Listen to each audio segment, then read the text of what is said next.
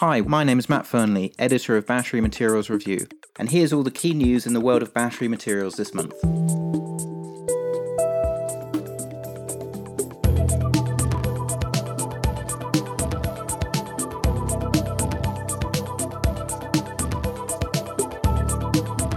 Welcome to November's edition of Recharge, the podcast of Battery Materials Review.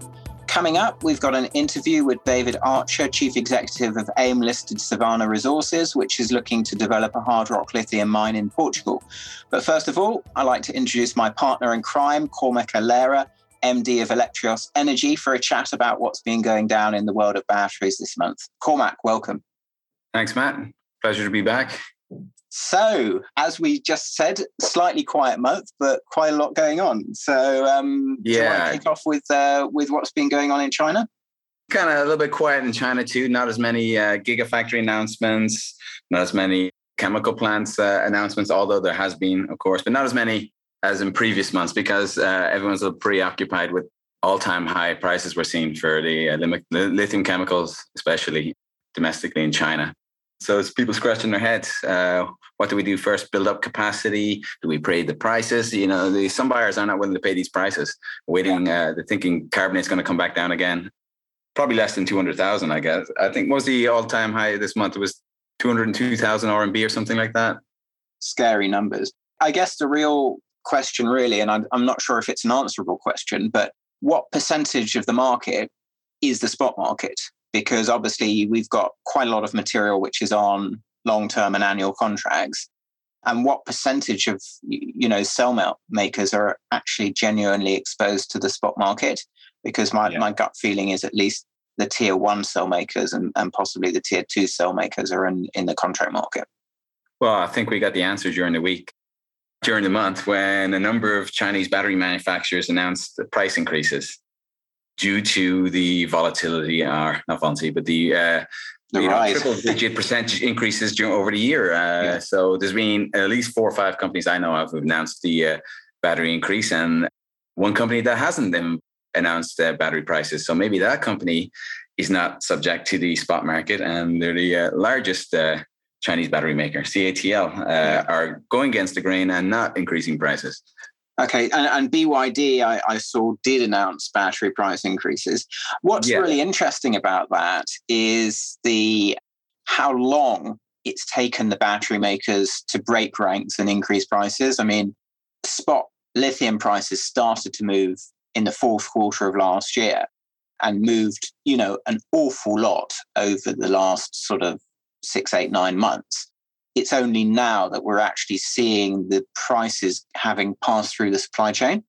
And I think that's very interesting because that sort of attests to how long the supply chain actually is in terms of how long it takes everything to pass through from yeah. raw material end up to the cell producer end. So, yeah, well, I hear what you're saying. So you're saying like nine months almost to, for inventory, the full inventory to pass through, and then we're looking to fully restock and interestingly, we saw a similar thing last year with the actually the other way round in the supply chain with the demand from EVs.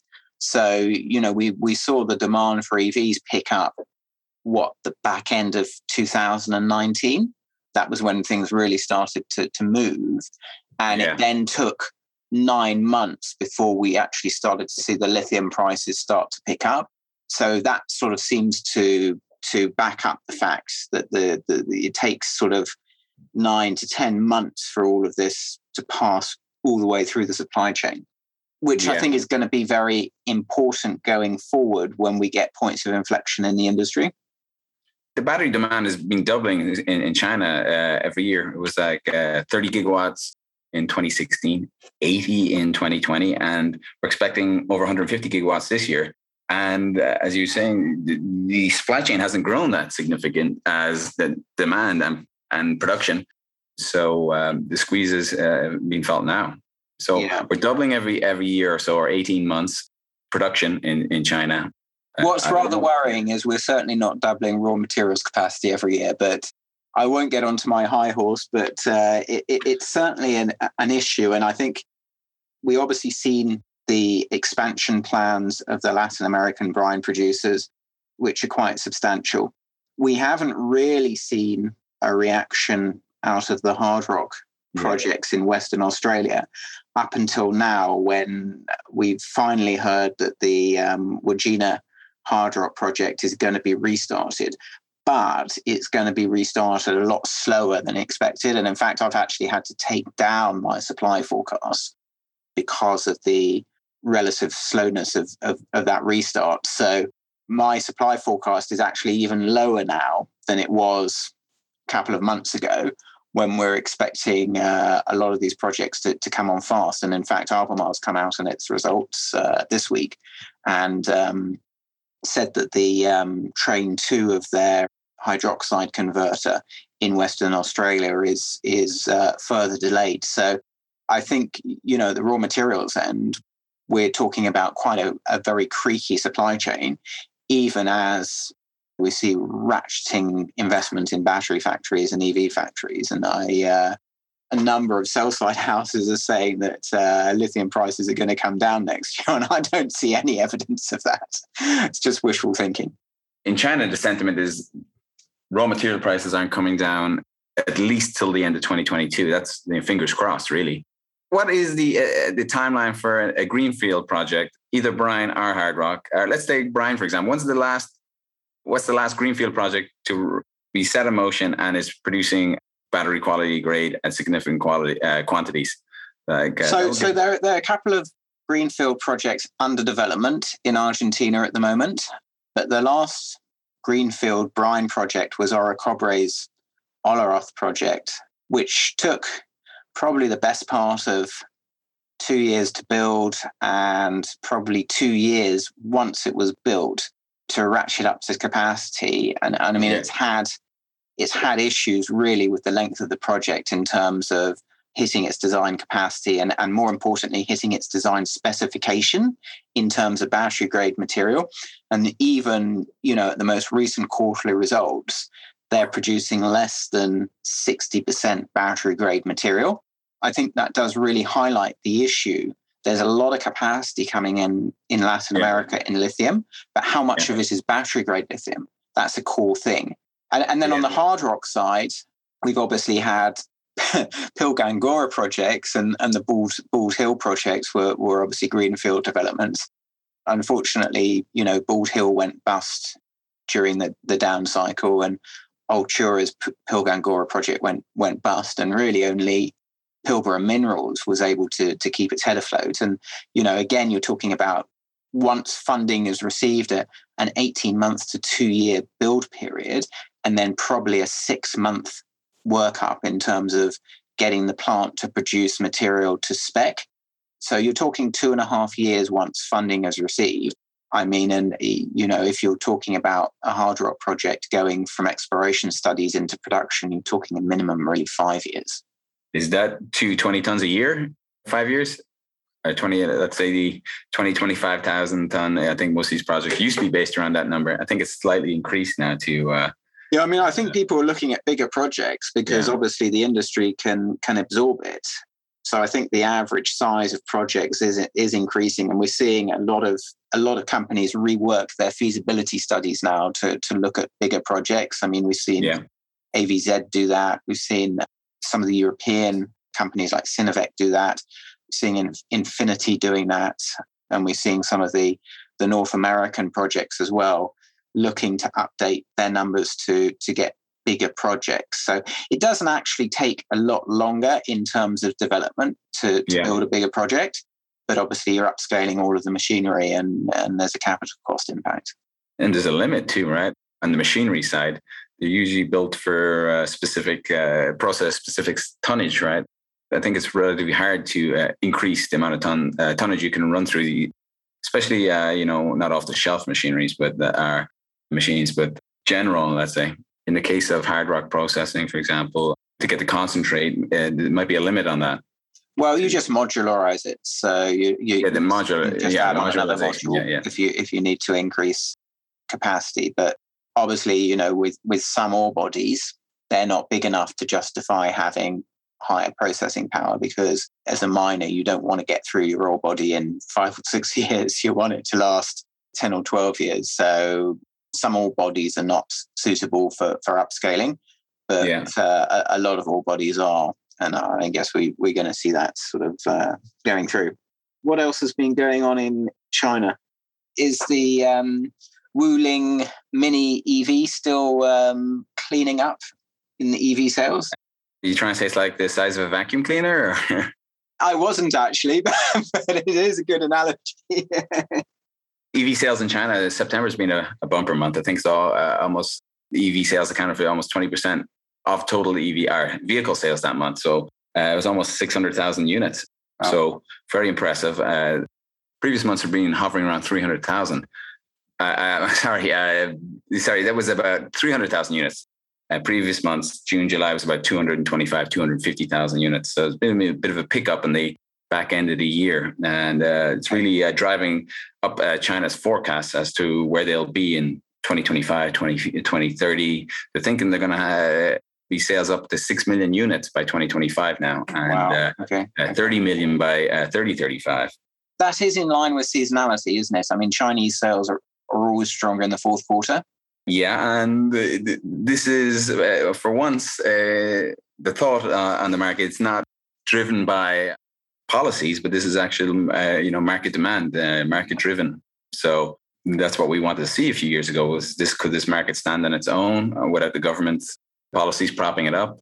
As we all know, the policies have been re- removed and, and, reduced year by year, and we see sales still going up. So pretty good sign in China.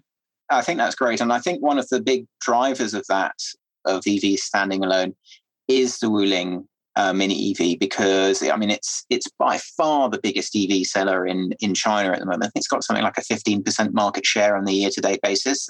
Does that sound about right? I mean, it's absolutely uh, wiping the floor with the yeah. Tesla models and the other models. And I think that has actually sent quite an important signal around the world about what EV consumers are actually looking at. They're not focused on, on having the most expensive car with the longest range. They're focused on having the cheapest car that's suitable for what they need in terms of their commute. And I think that's starting to have an impact on the OEMs because obviously we've seen this announcement or speculation. I'm not sure there's actually been an announcement, but that Tesla is going to switch to LFP batteries globally, which is a big a big move for Tesla because Tesla has always been about big batteries and big ranges and big prices. Well, if they do switch, it'll be a bigger battery though. So yeah, bigger is better. But you know, I, I, this is this market. Where was this big announcement last year for uh, Battery Day? Can you take? Uh, going to be say something else next year, obviously. Uh, can you take this with a pinch of salt? The Battery Day was the five-year strategy, uh, and the LFP they only saw going into robo taxis back then. So. Yeah. Yeah, but uh, I mean, I think that's fascinating. And I, I, Tesla isn't the only automaker that's come out and talked about switching to LFP for for their mass market models. I mean, Mercedes is out a couple yeah. of weeks ago, and Hyundai, I think, has also come out and said this. So I think this is this is really important, and obviously it's a, very important also from the materials. Um, you know who hasn't come out and said it is uh, Toyota. Sorry? No interest. Toyota uh, haven't come out and said they've no interest in LFP at all. Toyota haven't had yeah. an, an, awful lot of interest in battery electric vehicles either. Well, they, yeah, they only just announced a significant investment in, uh, in batteries, actually. Yeah. so, I, yeah, I mean, for, for, me, Toyota haven't been a big uh, haven't been a big player and in the BEV space, unlikely yeah. to be going forward. But you're, you're right. SK have, uh, I think, have announced uh, that they also be pursuing or developing their own LFP same with LG Chem, but uh, not Panasonic. Again, still hanging on to uh, NMC dreams. Yeah. This is really, really important development because obviously when you you talk to, to people about the industry i talk to a lot of consultants etc and you know for for two or three years it's always been about range range range and now as the industry matures it's more about price increasingly about price and i think a lot of that is to do with the the changes we've seen in battery raw material prices and we're expecting to see in battery raw material prices going forward. But um, I think it's a very, very important development for the industry. Uh, and of course, the move to, to LFP wouldn't be possible without the technological advances, particularly on the anode side, which have made faster charging of LFP viable and higher energy density, etc. So, you know, I think it's we expect to see more of these these developments over the next two to three years, and, and they'll make different battery chemistries um, more competitive. So um, yeah, fingers crossed. I think it's a, it's a very interesting um, time for the industry, and that, I guess that really feeds into the issue about pack costs and cell costs. I noticed that BNEF came out this month and cautioned that they feel that cell costs are likely to increase year on year in 2021 and potentially into 2022. And obviously that's quite a big a big change given that everybody always cites the Bloomberg chart which has got cell costs continuing to decrease up into the mid 2020s. And what does that do for the industry if, if cell costs start to increase? I should caution here, I'm specifically talking about cell costs. I mean, I think there's still the potential for pack costs to continue to decrease for certainly 2021, maybe into 2022. But I do think that cell costs now will will increase. What do you reckon? Well, well you know, as I mentioned earlier, BYD will be increasing their price of their cell by uh, not less than 20%, not 20%, but not less than 20%. So each new order will be negotiated uh, at a price, uh, whatever the materials are that month or week, they haven't really said. And that's going forward from November 1st. And so their 20% increase, great power, uh, uh, increasing Gotion uh, are kind of taking the CATL approach, which is expanding up and down in the supply chain. And this is why CATL, think they have the advantage here over their competitors, uh, let's say uh, BYD, because they've been quite aggressive moving upstream and downstream, securing a uh, stable raw supply of material. And like BYD, have also been working on the technology end, uh, end which is you know, increasing energy density by reducing costs. And you know, for the last four years or so, uh, CATL have constantly reduced the uh, price of their batteries. So in 2018, it was one yuan per watt hour, and it dropped to uh, 0.96 in 2019 and 0.89 in 2020 and 0.79 in uh, 2021. So they've consistently been reducing costs while remaining profitable. So, um, you know, there's something to learn there from uh, how CATL uh, approached the industry and the supply chain for the last number of years and Gotion are, are, are, doing something quite similar. And uh, now we see Tesla uh, wanting to move into the battery business, but but also uh, into the cathode manufacturing, into sourcing lithium, everything. So if you want to be in the battery game these days, you really need to have your tentacles uh, throughout the supply chain to ensure stay low, stable prices and, and supply. Yeah. And I, think the thing about packs is very interesting because even though the BYD cell cost is going up, the, the pack cost is probably still coming down because of these technological advances in, in, for instance, the blade battery and other types of application like the blade battery. I mean, obviously, if you move to an LFP battery from a, an NCM battery, you don't need the thermal management systems that you have in a NCM. So your, your pack costs are potentially lower compared to your cell costs. And I think, you know, as the industry changes formats and, and changes architectures and everything, there is still the potential for pack costs to continue to decrease as we get yeah. efficiencies of scale and different manufacturing methodologies. I mean, I think there's lots of stuff written about EVs which is being proved to be rubbish, like this thing that uh, EVs use four times as much copper as, as ICEs. Now that EVs are designed from the bottom up, they're effectively using the same amount of copper as ICEs. So you're eliminating huge amounts of cost by applying engineering to, to the EV architectures. And that's going to come through in terms of, of pack costs going forward as well. So, yeah, I'm just to flag that even though cell costs are, are likely to increase going forward, it could be a couple of years before pack costs actually start to increase as well. So it's not all over for the EV story. Some of the greatest steps being taken in the last uh, number of years have been on the pack side uh, the engineering side. I think there's still a lot, a lot that can be done on that end and production of batteries as well. The energy required to produce batteries. It's most of the tech that we've been using up until recently has been, you know, the battery production tech, uh, technology has been what's been around for the last 15, 10, 15 years. I think going forward in the next 10 years, we're going to see uh, big changes on battery production side. Uh, efficiency, uh, smaller footprint, less energy, speedier. Safer products coming out. I think a lot's going to change there. I think we just saw this month in China the uh, the, the latest battery factory to open was the SAIC GM Ultium factory, which is similar to the Ultium that they're going to be opening in in the US. So be interesting to see what kind of packs come out of there and what the prices are and what the real innovations on the engineering side are uh, for the latest in, in battery production technology. That would be great. That would be um, fascinating, I think. And I, we shouldn't write off the engineers because, in terms of the advances we've seen just in the last three years in the industry, they've been so huge. And I think there's a potential for for more of that going forward. And certainly, I mean, you know, I think a lot of the focus in the last three or four years has been on the cathode side of the battery. A lot yeah. of the R and D focus now is on the anode side. There is potential to significantly in- improve the, the performance of cells by investing in the anode, by adding more silicon in the anode, by coating it potentially with with elements like HPA, by changing voltage to allow faster charging and better use of all of the material in the battery. So, or, sorry, in the cell. So I think there are significant further advances coming through in the industry, which are going to have a positive impact on the economics of the industry. Yeah, yeah. We've been hammering away the cathode for the last two or three years. We more or less hit the wall with 811. We got 955 and we're going cobalt free. But then, you know, there's a lot. The only thing we're seeing going mass production cobalt free is LFP really right now. So um, I think, yeah, the refocus going back to the uh, anode again to squeeze a little bit more out on that side. And we'll be breaking the 300 watt hour per kilogram. Uh, you know, there's a lot of other things happening also. Yeah. Uh, but the uh, cathode side is going to be quiet. You're right.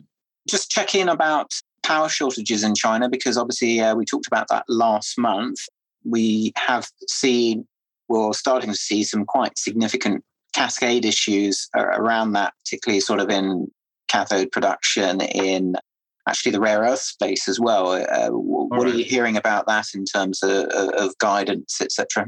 Well, that is being blamed as one of the reasons why uh, raw material prices have been increasing in China as well. Still, the industry is uh, being subjected to uh, power restrictions, and for that reason, there's less production and less materials available. So, uh, hasn't really been uh, sorted out yet, as far as I've heard. Is there any guidance on are we likely to see sort of power rationing, or is it so? Are we going to see potentially rolling in blackouts of in industrial plants, or uh, well, because the, the, the Chinese government's prioritizing yeah. the consumer, isn't it? It's prioritizing residential and everything over industry. They're slightly ahead on um, where they want to be in terms of CO2 emissions. So they're quite pleased with that, I believe, uh, the government. Um, for that reason, they can bring forward some of the uh, other um, timelines for uh, when they'll become uh, basically carbon neutral. But um, they also want to prioritize the tech industry too, I believe. New energy vehicle industry is going quite well for them. Sales, as we discussed earlier, are, are, are huge. Basically, it will be a problem for the interest industry, and it is a problem, which is the supply chain.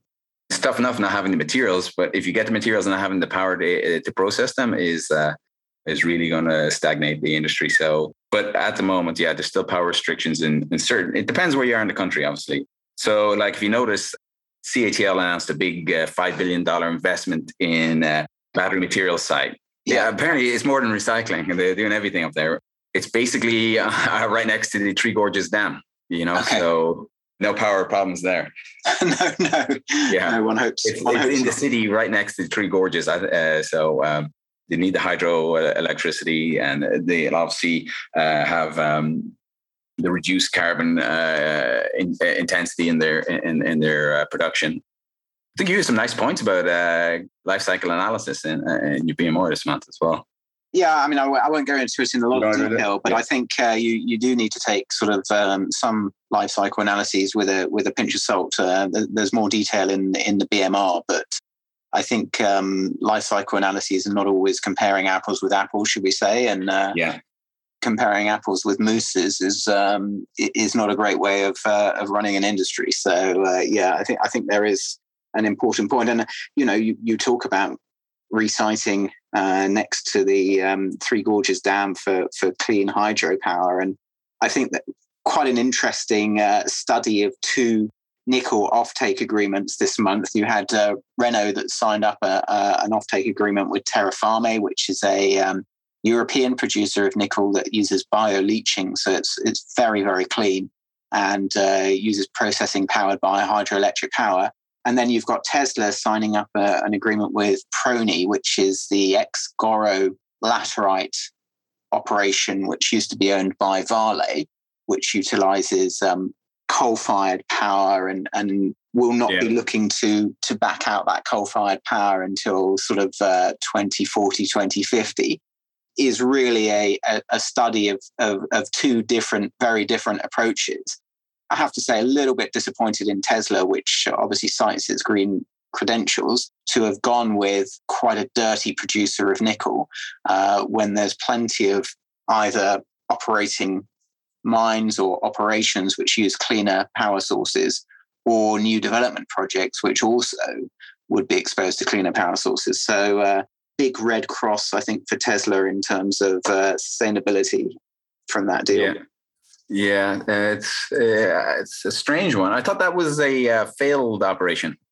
I wouldn't say right? it's failed, but it hasn't been as successful as you would have wanted if you dropped ten billion dollars or, or, however much it's been into it. And uh, you know, it's cost a lot more than it was supposed to cost. It's never really produced to to um, to capacity, and um, you know, it's um, it's had higher operating costs as well because yeah. it's never really produced to capacity. So uh, yes, I mean I think Vale were very happy to um, to to get rid of it and uh, focus a little bit more on sulfide sulfide nickel rather than laterite.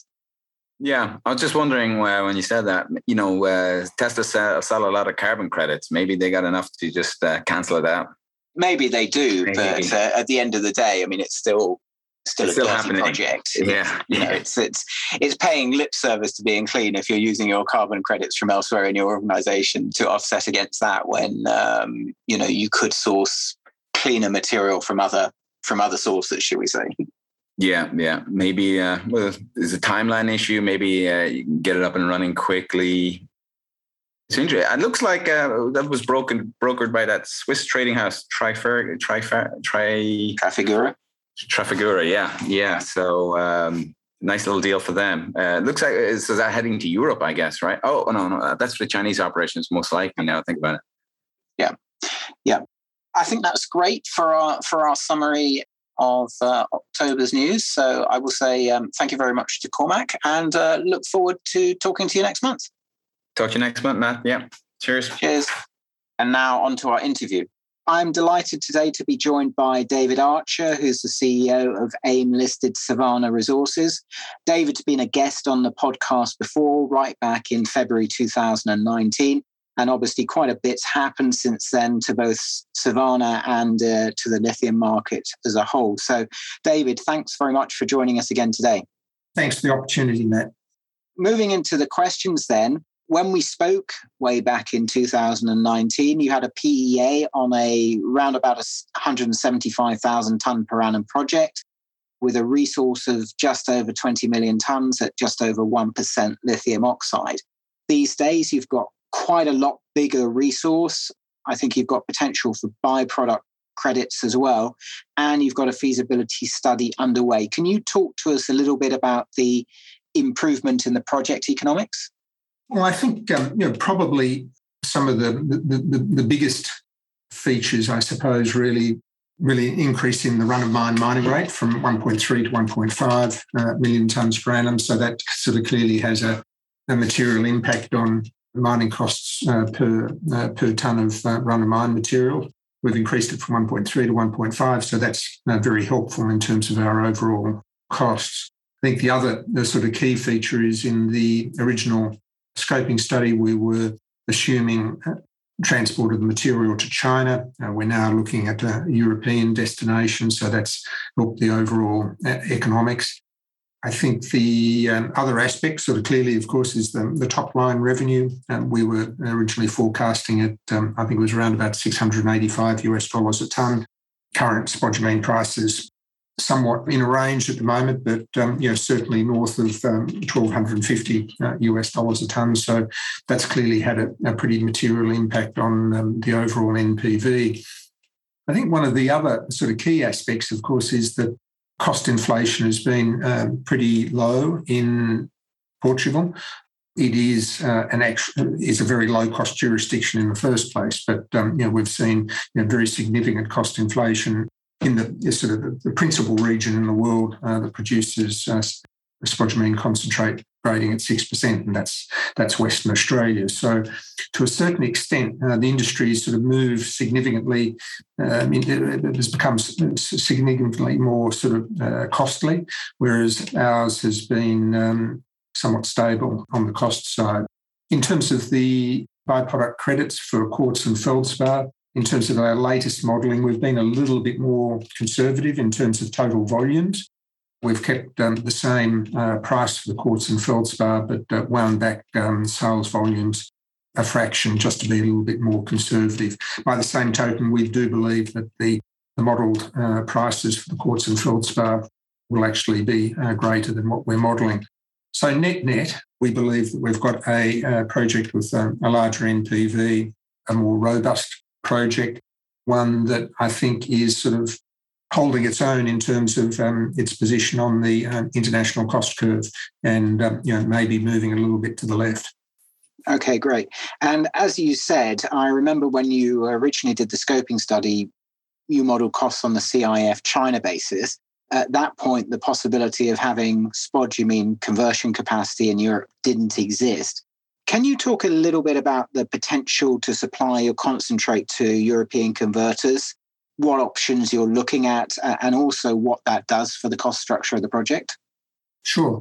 Really, the uh, the landscape for our project, the Barroso Lithium Project, has changed utterly and dramatically over the last 12 months. And you know what we are seeing, and um, you know we're seeing this before it's sort of more widely sort of publicised, is that there are multiple European and um, ex-European groups looking to to build refineries in in Europe, and this shouldn't come as any surprise to anyone. Europe you know, will be either the, the biggest overall sort of battery lithium consumer in the world, or potentially the second largest. Um, clearly, China and uh, Europe will be vying for uh, first position. So it has been anomalous uh, that we haven't sort of seen this sort of end-to-end lithium value chain in, in Europe. And I think um, industrial groups do see that anomaly uh, and they're looking to fill that, if you like, uh, industrial void or production void by the uh, sort of uh, planning to introduce uh, conversion plants or refineries um, in Europe. We know of at least seven, possibly eight or nine groups looking at that at the moment. So we're having some very interesting discussions with potential off-takers and counterparties and um, investors around that. So, um, what we will see is um, an end-to-end lithium value chain in Europe in the mid uh, 2020s. I can't quite remember how much you'd factored in to, for the freight to China, but presumably freighting the material into Europe is going to be substantially cheaper. Yeah, I think we were sort of planning on something like 60 US dollars a ton transport costs from Portugal to, to China ports. And we can sort of clearly eliminate uh, virtually all of that. And remembering, you know, that was 60 US dollars a ton a number of years ago. And of course, sea freights has moved up sort of quite uh, significantly sort of since then. I suppose our wish list, if you like, uh, if you like, is prefaced around potential refinery development in Portugal, um, with our material as the sort of key base load, base load material to feed that uh, feed that refinery. If it were in, say, uh, close to Porto, that means that um, you know we'd be only 140 kilometres uh, distant uh, from uh, from a refinery, and um, that's a, a, vastly smaller distance than um, the distances that SC6 has to travel from Western Australia through to China and then ultimately um, into the um, into the European market. For sure, and I guess that sort of feeds slightly into my next question. So, since we last spoke, I would say that ESG has very much come into the spotlight in the battery raw materials space. are you or have you carried out a, a life cycle analysis? And can you talk a little bit about how your project benchmarks against other hard rock projects, either in the Atlantic Basin or further afield? Yeah, well, um, we undertook a um, CO2 study of the project for our um, our EIA, and um, at least on sort of scope one emissions, you know, we're probably pretty comparable to other hard rock producers. You know, the methodologies, the mining methodologies, and the mining equipment is um, is pretty much uh, pretty much the same. When you get into sort of the scope two area, though, a positive margin uh, starts appearing for us. Around about 60% of grid power in Portugal comes from renewable resources. And you know, our objective is really to have 100% renewables uh, sort of feeding the plant uh, when we go into production. So, you know, we hope we'll be able to sort of significantly uh, reduce our scope two emissions. On the scope three side, course, you know, there will be that sort of transport cost, uh, sorry, uh, that, that, CO2 footprint uh, through to the coast, but that's going to be sort of vastly less than the uh, CO2 footprint of the um, involving um, the Australian uh, Australian producers. And of course, you know, the, the, the, real green sky for our project will be eliminating both um, both the scope uh, scope one and the scope three emissions by way of the introduction of non-diesel, non-petrol powered mobile equipment and um, and transporter equipment, and we're doing quite a bit of work on that at the moment to see uh, if we can sort of eliminate uh, those two CO producing elements to the project in the medium term. And um, I think we would be in a position to not only achieve net zero, but um, hopefully we might be able to achieve net minus emissions associated with this project. Okay, okay, that's great. Now, I, guess I'd be remiss if I didn't ask you about some of the changes to Portugal's mining laws. What major impacts or what primary impacts are, those changes going to have on the project's development plan? Essentially nil. The good news is that we have a granted mining lease, a 30 year mining lease that runs through to 2036. That mining lease is sort of grandfathered around the sort of former mining, uh, former mining legislation. So, in a sense, the uh, some of the requirements of the new mining legislation don't really apply to us. For example, under the uh, new mining legislation, it'll be necessary to uh, sort of get the approval of the municipalities to exploration, which is um, you know, certainly unusual, I think, in the sort of the global the global industry sort of context, and um, you know that will be challenging one way or another, and um, it's going to make it um, you know somewhat more sort of difficult to get um, overall approvals. You know, merely to, to, to explore, and as, as you know, and um, probably everyone um, listening to this knows, um, exploration is uh, generally a, very light touch effort, and unfortunately uh, not necessarily successful either. So not only is light touch, but it, it, certainly won't result in in discoveries and and mine developments. Okay, and um, in terms of, I mean, you you talked about um, uh, registering your EIA. Has that been approved? We're in the latter stages of what hopefully will be an approval, and um, we're hopeful that um, we'll see an answer between now and the um, and the end of the year. It's been a very long process. Started off in uh, 2018. Uh, we lodged our EIA in uh, at the end of May of last year, gone through a very sort of rigorous evaluation process, um, a public consultation process, both with local stakeholders and uh, a transnational consultation process with uh, the government of Galicia across the border in Spain as well. So um, this is a um, this has been a project that's been you know very much evaluated, um, very much sort of prodded by all involved, and um, you know nevertheless you know we believe that um, it stood up and um, demonstrated to be itself to be a development very worthy of approval. We hope. I think it's fair to say that you're obviously one of only a very, very few European lithium projects currently. What sort of interest are you seeing from potential project partners at the current time? really a great deal of interest. And I think, I think that really the, the, the, the, the most um, important thing to remember is that really all of these refinery developments that I've been talking about, seven or eight or nine of them, are all prefaced around receiving and treating spodumene, hard rock spodumene concentrate, all of them. They're not talking about taking zinnwaldite. They're not taking, not talking about taking um, yeah. You know, spodumene will be the most internationally sort of traded uh, lithium mineral.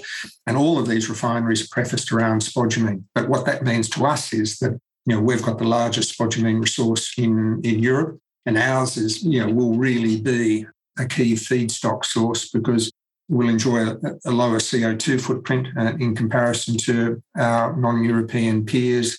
You know, we'll have the provenance of being produced in um, in Europe in accordance with uh, you know, the very rigorous European and Portuguese environmental and labour law regulations, and of course, you know, the, the gov- overall sort of governance of um, uh, Portugal and Europe is sort of first class, and really distinguishes us from ex-European sources of spodumene. So it's like being on the dance floor, and there are a lot of guys out there looking for a dance partner, and um, we're the only one available.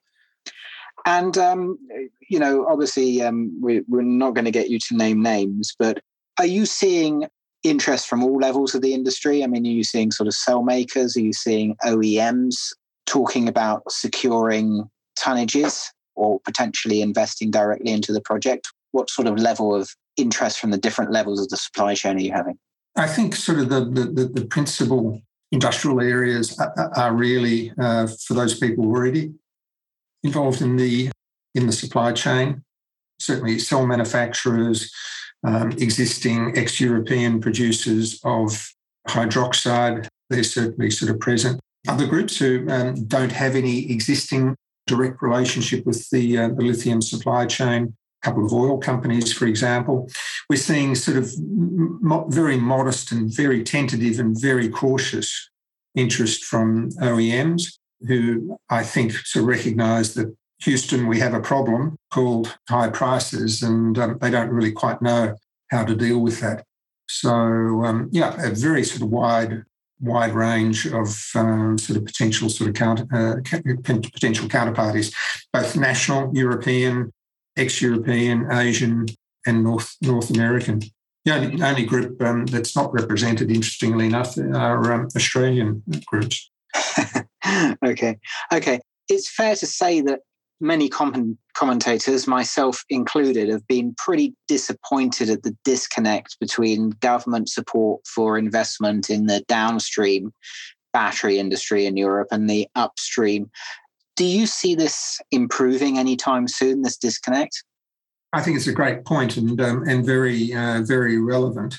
I think uh, governments will actually be sort of forced into making decisions to sort of support the development of the um, upstream part of the, uh, the lithium value chain. You know, I think the uh, logistics problems that we've sort of seen over the last year or so um, just really uh, makes more compelling uh, argument for onshoring of these activities. I think that the somewhat sort of rickety uh, geopolitical situation that we sort of see at the moment also means uh, that um, resiliency, uh, resilience uh, for Europe is becoming even more important. And really, um, as we're sort of seeing in the lead up to COP26, climate change is presenting itself front and centre by a country mile as the biggest imperative uh, for governments to deal with. And um, of course, lithium, lithium ion batteries, um, mines like our own, are absolutely sort of vital in ensuring that uh, European transport reduces its uh, current uh, contribution of 20% of Europe's um, global emissions to uh, zero with the introduction of electric mobility. Okay, great. And coming back to Savannah now, what do you see as the primary catalysts for the company over the next six to 12 months or so? I think sort of cleaning up our sort of portfolio. You know, we've publicly said that we're sort of looking to concentrate on lithium. Um, we'll be sort of looking at some initiatives around um, our Mozambique mineral sands project. Um, clearly, offtake and investment um, are also, you know, will be sort of very key. I think uh, offtake and investment will really sort of underscore uh, the significant strategic value and um, investment appeal of the Barroso lithium project. The EIA, the award of the EIA, I think will be uh, very sort of transformational as well. And, and, and certainly that has been a sort of significant impediment, if you like, to our sort of capital growth. And of course, the delivery of um, the DFS uh, for the development of the project uh, in the latter part of 2022. So, you know, plenty of action. There will be some sort of secondary elements as well that we're working on at the moment you know, one of the things we're you know, particularly focused in on is the, um, the, the CO2 footprint of the project, and we're looking at launching a few initiatives around that. So, plenty of news. Okay, that's great. And I guess you know if you have a, a, chance to sort of talk directly to investors, and you know what what is the primary thing that you think that the market is is just not getting about the company at the moment? I think we've probably been too conservative. We've played it with a very straight bat. This is a conventional project using conventional metallurgy.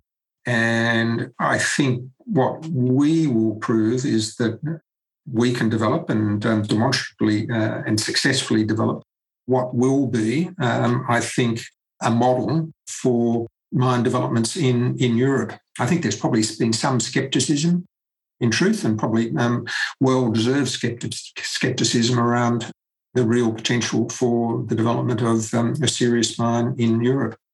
Okay, thank you very much, David Archer, CEO of Savannah Resources. Thanks for your time today. Thanks, Matt. So that brings us to the end of our podcast for November.